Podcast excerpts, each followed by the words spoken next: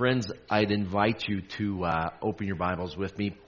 We're to be we're to be moving at a clip this morning. I'm just, uh, but uh, we'll be a number of times. We'll be in the book of Romans. So if you're in the general area of Romans, if you're one of those that likes to keep your sword drills up to date and able to find the books in your Bible and able to turn along with us, uh, we'll have a number of passages in Romans. But we've started again as uh, we began a brief series, uh, late fall series, a couple weeks ago uh, we, we talked about the danger of drift, mission drift, and for believers to drift in their faith. If you're just drifting along, the old word for that was backsliding. We always think of backsliding as doing something actively bad as a Christian and moving away.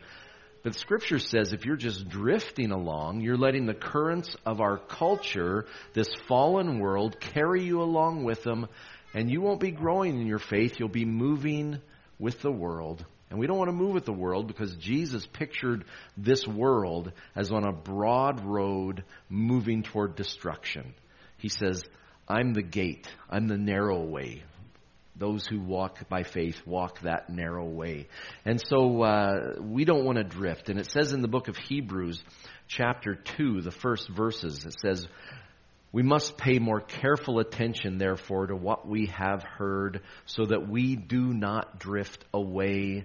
For if the message spoken by angels, and he's referring always in the book of Hebrews to the Old Testament, because the Christians, uh, Jewish Christians being persecuted, uh, wanted to turn in their Christian identity card and just go back to being known as Jews. He says, For if the message spoken by angels was binding and every violation and disobedience received its just punishment, how shall we escape if we ignore such a great salvation? And so, in these uh, weeks, I've called this uh, brief series "Such a Great Salvation," and we want to focus squarely on uh, on what Jesus has done for us, what sets Christianity apart from world religions. We talked a couple weeks ago before that Banff conference about the sin problem. We are sinners in need of salvation. This great salvation is something that every man, woman, and young person in this world needs. It's truly a matter of life and death. We know physical death comes from the sin problem, and we know that spiritual death and separation as well is an outworking eternally of the sin problem. The world, though, sees it differently. The world knows there are good things and bad things. You don't have to be a Christian to do something good. There are many people who do wonderful things. The Scripture teaches that's not enough. It's not on the screen, but we know the New Testament quotes Isaiah chapter 64, verse 6, that says, In God's eyes, our most righteous works are like filthy rags. We're not fit to stand in the presence of a holy God. It would literally kill us. We would be destroyed because of our sin. It separates us from God. And though we know there is evil, we don't need to be a Christian to know that there is evil, that there is good. In fact, that's part of the curse. We ate from the tree of the knowledge of good and evil, and we gain that knowledge firsthand by our own sin. The world says, though, yeah, it all come out okay. I have a, a balance up there, something that many religions, world religions especially, but many people in their everyday life have a vague notion that as long as the good you do outweighs the bad, you're doing good. You're okay. That there's no way God could turn you away.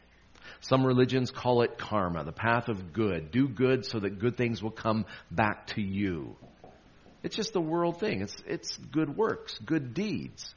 As a boy, I was part of the Boy Scouts of America, and those are the ones they, they would teach us to do good deeds. We were always on the lookout for a little old lady standing helpless on a street corner so we could leap into action, give her our arm, and lead her across the street. Never saw one. I don't know if they actually exist. Those little old ladies are driving great big cars, and if you don't look out crossing the street, they'll run you right over. So, we all understand, though, that there are people who do good. Isn't that enough? How could God shrug that off? It's part of human nature to think good deeds are, are enough. But today's message, I've called it Good Works Don't Work. And I base this on Scripture. And as I said, we're going to move along, see a number of Scriptures this morning at a clip. And uh, it's good to know that our works are like filthy rags, but Scripture says a lot about this important subject of our good works, our good deeds, what role they play, if any. Let's look at that this morning. The first thing we want to do is just to reprise what we talked about a couple weeks, just very briefly, that we have a sin problem. It's fatal for all of us. The wages of sin is death. As Romans 3:23 reminds us, there is no difference for all have sinned, all have sinned and fall short of the glory of God. Oftentimes, the world tells you that you are like you are because of your upbringing. You're a victim of circumstances. We live in the church and in the world in a therapeutic mindset that says that uh, we're all sick and we need to be fixed and we need to be in therapy of one kind or another. Scripture says it's not n- nature, or it's not nurture, rather, it's more nature. It's an internal problem that we have. It's a brokenness, a fundamental brokenness that does play out in abusive, toxic situations and in the broken, hurtful world we see that victimizes so many people. But the truth is, we're not victims, we're victimizers. We all are red handed sinners, and it's an internal problem. The book of James says in James chapter 1, James is speaking of sin and the fact that it's not external. It doesn't just come from temptation. And some people said, well, when God tests you, he's tempting you to sin. James puts a stop to that when he says in verse 13 of chapter 1, when tempted, no one should say, God is tempting me. For God cannot be tempted by evil, nor does he tempt anyone. Then it talks about what really goes on in us. But each one is tempted when by his own evil desire he's dragged away and enticed. Then, after desire has conceived, it gives birth to sin. And sin, when it is full grown, gives birth to death. The cycle of sin and death, it is internal, and it's part of the makeup of every soul in this broken world we live in. Jesus says it's not something you can get over just by pulling yourself up by your bootstraps. He dealt with religious legalists. They believed that the law was given as a ticket to heaven.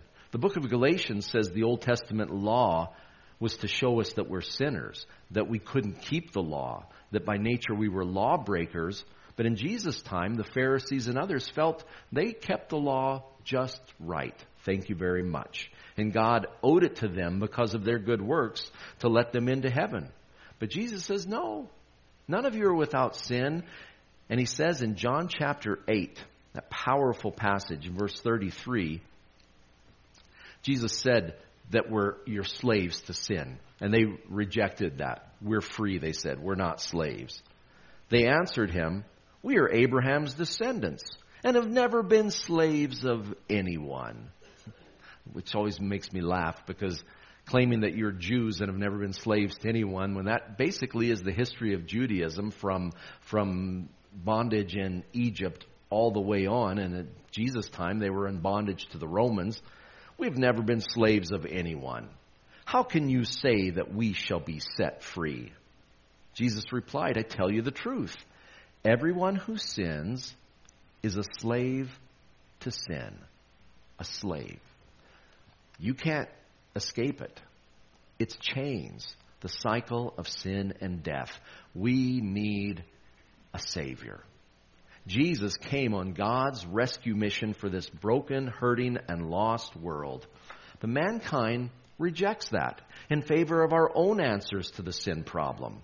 And simply put, no matter how you dress it up in religiosity or just common sense, mankind's answer is basically salvation through good deeds.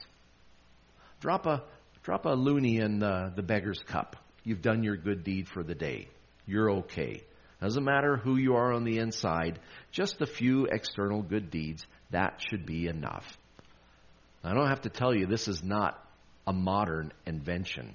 We still play it out in modern times, though I think we're drifting away. More and more people don't feel they owe anybody anything in this eminently selfish time we live. But that is an ancient concept. I have a picture from a papyrus. That's a ancient form of paper made out of reeds that my son Mike and I a couple years ago in the British Museum, we're such nerds, we just spend our time in museums, you know, and historical places and, and until they close and kick us out in the evening. But one of the papyri we saw is is is a wonderful copy, beautifully preserved, of the Egyptian Book of the Dead. These are the pictures you often see painted on the walls of tombs. It's a series of magical spells that, if applied to your life in the Egyptian religion, would get you to eternal life. Now, it's like a cartoon, and, and, and where Hebrew they read uh, something from uh, right to left, the Egyptians were like us in English. They read from left to right. So you see, this is, this is the man who had this papyrus created. His name was Hunefer. And Hunefer was a high ranking official. He oversaw, if you can believe it or not, he was the overseer of the Pharaoh's cattle over all those cows. And this was a great pharaoh. It was Seti the first, one of the top drawer pharaohs of ancient Egypt. Now, Hunefer, uh, he is the little guy in the white robe down in the cartoon. And you see, there he is holding hands with Anubis, the Egyptian god of the dead. You know that because his head's shaped like a jackal. Jackals are always around graveyards, hence the god of death, has a jackal head.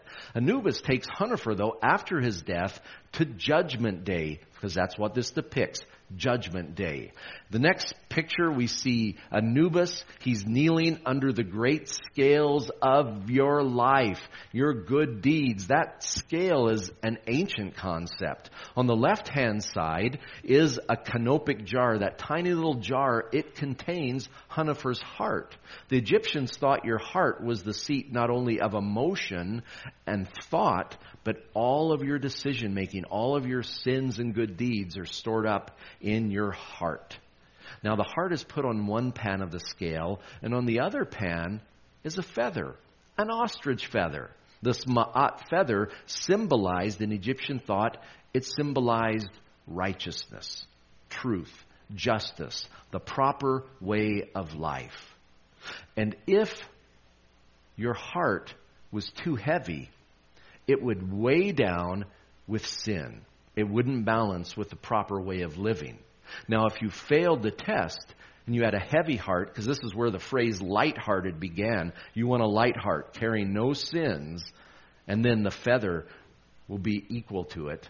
Well, if you failed the test, one of the scarier looking creatures in Egyptian thought, there is a monster under the scale. He's called the devourer. He's one third, and that's the back third, hippopotamus. He's got those sturdy legs of a hippo. His front half, he's a lion, but his face, he's a crocodile for better for eating your heart, okay? And so he would eat you up. You would be destroyed. But if you had no sin, if you had lived a life of good deeds, and you prove that by telling the 42 judges across the top there, you recited all of the things you have not done. You didn't tell them your good deeds, but you told them, I have not murdered, I have not lusted, I have not stolen, I have, and you just worked through your whole life. And then if you passed all of those tests, whew, then you would go as Hunefer did, led by Horus with a falcon head, to the god of the underworld, Osiris. You always know him because he's green, because he's dead as well. And there's Osiris with his wives behind him, welcoming Hunefer, hopefully, into the afterlife. Good deeds. That's what it's all about. Just that your good outweighs the bad. Now we always, we think of people head and shoulders above others with good deeds. Here's a couple examples from the 20th century. Uh, one of those is uh, Andrew Carnegie, who was a young boy born in Scotland, immigrated to the U.S. at 12 years old, immediately went to work as a telegraph operator, not formally educated, but through incredible hard work. He then became a railroad man and then he saw what the railways were made out of, and he moved into steel and ironworks. And uh, he eventually sold out in 1901 to J.P. Morgan, and his company became U.S. Steel. He was probably the most uh, wealthy man in the world at that time. But at age 35, though he had a Presbyterian background, he wasn't a practicing believer. But at 35, he quit making money. He put himself on an allowance, and everything else over that, he gave away for the good of others. He wanted to be known as a man who did good deeds. He built those famous Carnegie libraries. There were no free libraries. Poor people didn't have any access to anything to educate them. And so in his lifetime, he built almost 3,000 Carnegie libraries, paid the bill for them. In Canada alone, there's 125 of them that he built. He built them around the world. A man of immense good deeds. You don't have to tell you who the other person is. Uh, her name was Anjish Bojaxhiu. Anjish Bojaxhiu, a young girl from Albania, better known to the world as a nun who took the name Mary uh, Teresa, known later as Mother Teresa, for she founded the Missionaries of Charity branch of the Catholic Church.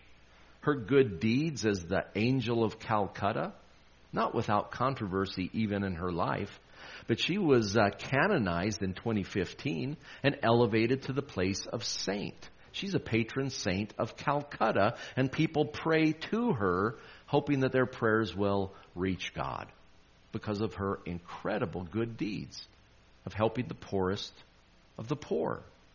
We still value good deeds, but none of us tend to think we could match the good deeds of people like Carnegie or Mother Teresa. They're a special lot.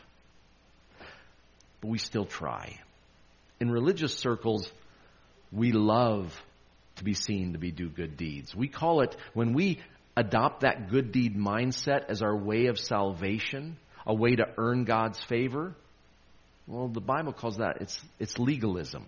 The Judaizers constantly harassed the early church, trying to get them to follow the rules and to earn God's favor by good works the lure of legalism. Jesus speaking to his Jewish uh, opponents, the, the Pharisees, in Mark chapter 7. Says, So the Pharisees and teachers of the law asked Jesus, Why don't your disciples live according to the traditions of the elders instead of eating their food with unclean hands? They were all in trouble for not washing their hands ceremonially before they ate.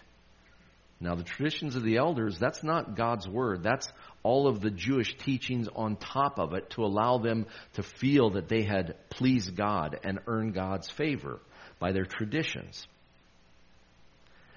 Jesus, in verse 6, he replied, Isaiah was right when he prophesied about you hypocrites. As it's written, These people honor me with their lips, but their hearts are far from me. They worship me in vain. Their teachings are but rules taught by men.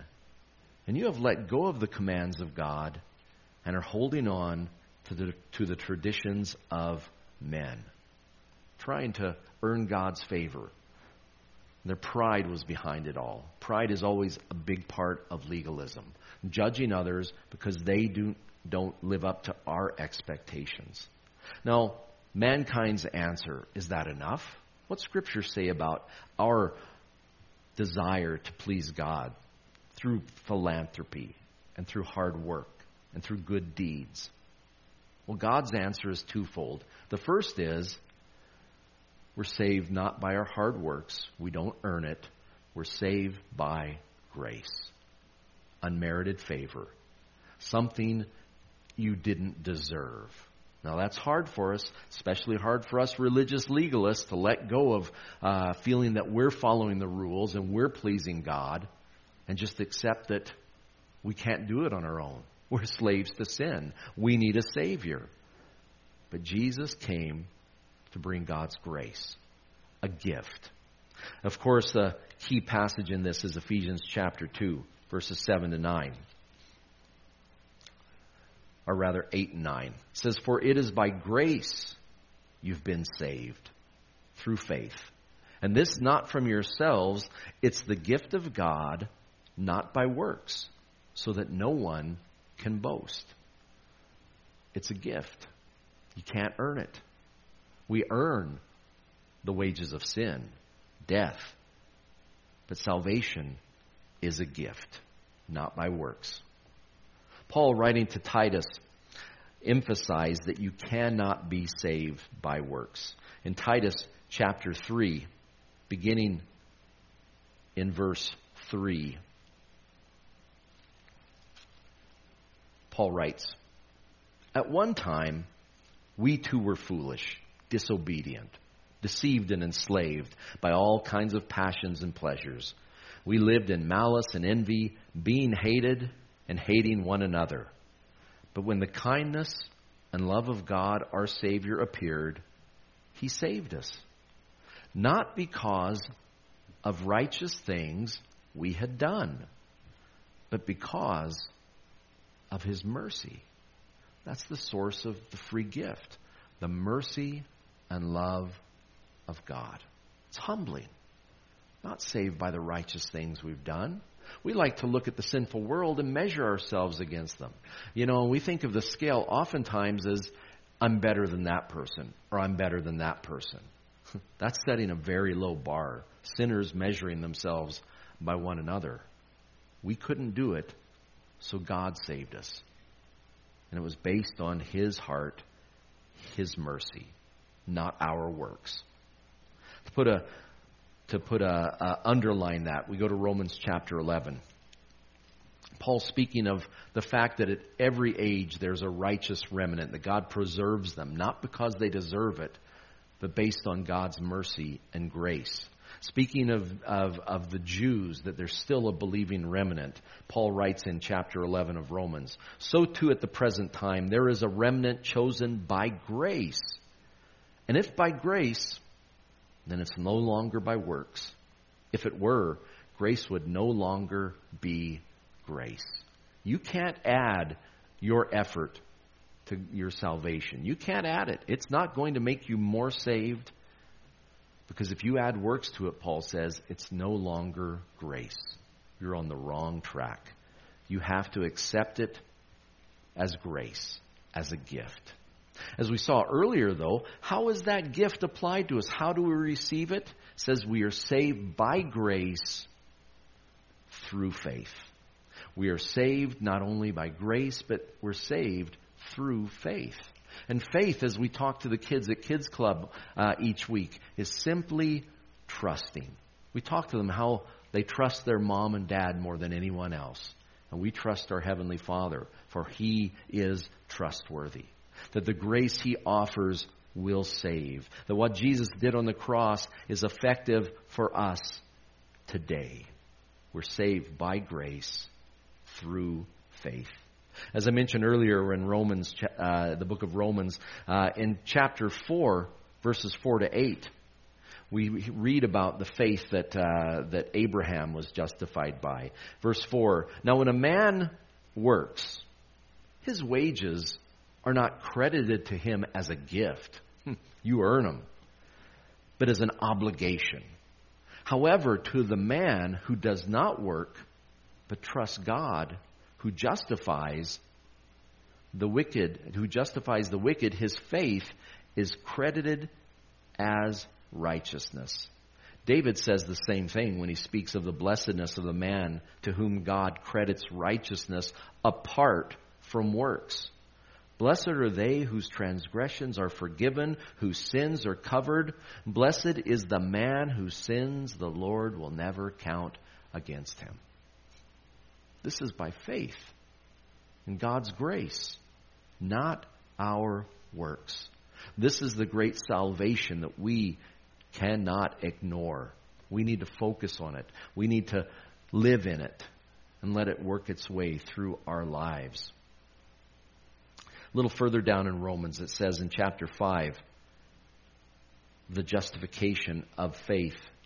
It says, Therefore, since we have been justified through faith, we have peace with God through our Lord Jesus Christ, through whom we have gained access by faith into this grace in which we now stand. The grace of God, the gift of salvation, is always received, enter into, through faith. Faith alone, not works. It's one of those sola scriptura, sola fide that uh, Martin Luther stood for. By faith alone, by faith alone, can we enter into that saving grace, that amazing grace. Galatians, the Apostle Paul writes, We who were Jews by birth, I'm starting a little earlier than what's on the screen. It says, We who are Jews by birth and not Gentile sinners, the air quotes are implied there. We know that a man is not justified by observing the law, but by faith in Jesus Christ. So we too have put our faith in Christ Jesus that we may be justified by faith in Christ, not by observing the law, because by observing the law, no one will be justified. No one. When Jesus was arguing with the Pharisees earlier. They were arguing over washing your hands and eating clean versus unclean food. And it says in verse 19 of that chapter that in saying this, Jesus declared all food clean, which went right to the heart of the Pharisees. Because do you realize the Pharisees, that great school of religion, they were founded as a kosher diners club? They were actually founded as a group to be able to keep a clean table, to have proper dishes, that uh, the meat was completely different uh, pots and dishes to be prepared in than anything with dairy. They followed all those hard and expensive rules so they could brag about obeying all of the laws. But when Jesus declared all food clean, took away a lot of that legalism I remember years ago being on a trip and noticing that uh, some people, their food choices were a little bit different than the others. And they weren't Jewish, they weren't Muslim, they didn't have kosher, halal dietary needs. And I, I asked them about it. And they say, well, we believe that God still wants us to eat according to the dietary laws of the Old Testament. And I, I said, but Jesus declared all food clean. They didn't want to hear any part of it because they felt good following rules. We always do. It's a lure, it's a temptation to us rather than resting in amazing grace through faith in Jesus. So, if good works don't work, you don't have to do them. You're all free. Go on home, watch some football now, enjoy the rest of your day. No, cut that out on YouTube later.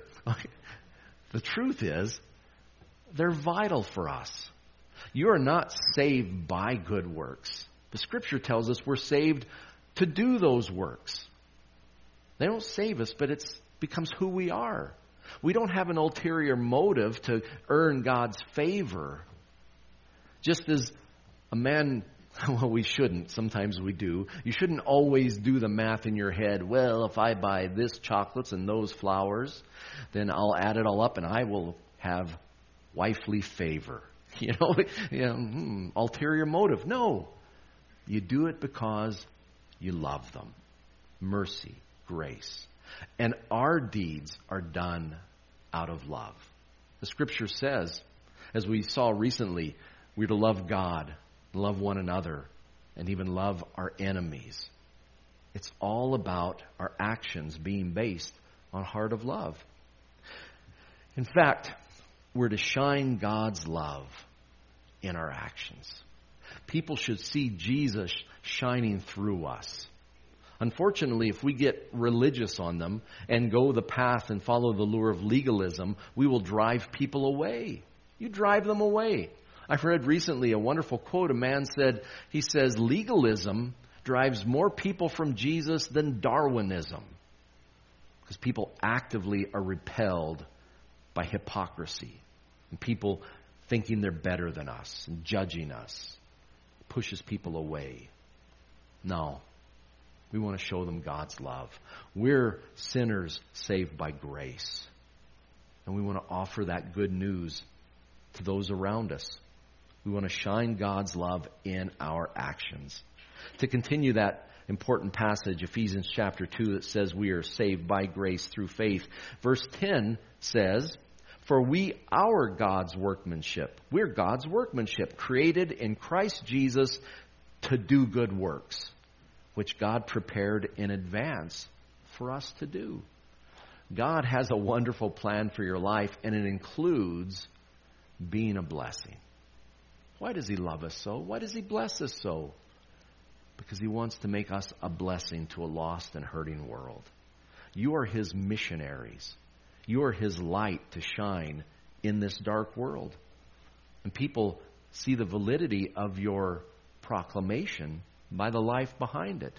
A person who, in their own small way, practices what they preach. They're a good neighbor. They're good in business. They're honest. They treat people well. They see a need. They seek to meet it. Remember, that's the answer to the question of Jesus Who's my neighbor if I'm to love my neighbor? Jesus told the story of the Good Samaritan. It's a person, no matter who they are, if they're from the wrong culture, your, your tribe's enemies, whoever they are, if there's a need you can meet, they're your neighbor, and you need to act in love. As we talked recently, God's love, remember, is putting the well being of others ahead of ourselves. Hebrews chapter 10 says that's a big part of what we need to be doing as churches, as the family of God. We need to be encouraging one another and spurring one another on. This chapter has been quoted a lot through the pandemic. Do not forsake gathering together, uh, taking it all out of context, because the gathering together is for encouragement. It's for encouragement. And one of the things we do in encouragement, it says, is to spur one another on says, Let us hold unswervingly. Remember, these are people under persecution, even considering quitting on Christianity to go back to being Jews. No, the author says, there's none of that possible. Let us hold unswervingly to the hope we profess, for he who promised is faithful. And let us consider how we may spur one another on toward love and good deeds. And then it goes on, let us not give up meeting together to encourage one another. See, the encouragement is to spur one another on toward love and good deeds. We show that love and good deeds first to the family of God. Charity truly begins at home in the family of God. We need to take care of one another. Take care of one another. But in a hurting world, we also need to shine God's love to them as Jesus says that beautiful aside in the Sermon on the Mount. And I'll start a little earlier and put it in context. We close with this Jesus says, You are the light of the world. A city on a hill cannot be hidden. Neither do people light a lamp and put it under a bowl. Instead, they put it on a stand and it gives light to everyone in the house. In the same way, let your light shine before men that they may see your good deeds and praise your Father in heaven. People are helped, they're blessed. And we don't receive the credit, it goes through us to God Himself. People see that. A life lived that way won't repel and push people away. It's one of the way, things God uses is by His Spirit to draw people to Himself. Let's let God speak to us now as we pray. And as we pray, I'll call the worship team to lead us in a closing song. Let's pray together. Heavenly Father, I thank you for your answer to the sin problem. Lord, left to ourselves, we would try to earn your favor, or more often than not, Lord, we'd throw up our hands and just let life take its course. We would despair. But Father, we have hope because we have a trustworthy God. We have a God whose heart is one of mercy and grace and love. And Lord, that amazing saving grace, that gift is only received as we hold out empty hands to you in faith. And Lord, you save us. So, Father, grow us in grace. May we be people seasoned with grace as we shine your love and your amazing grace to a hurting world. Speak to us, we pray. In Jesus' name, amen.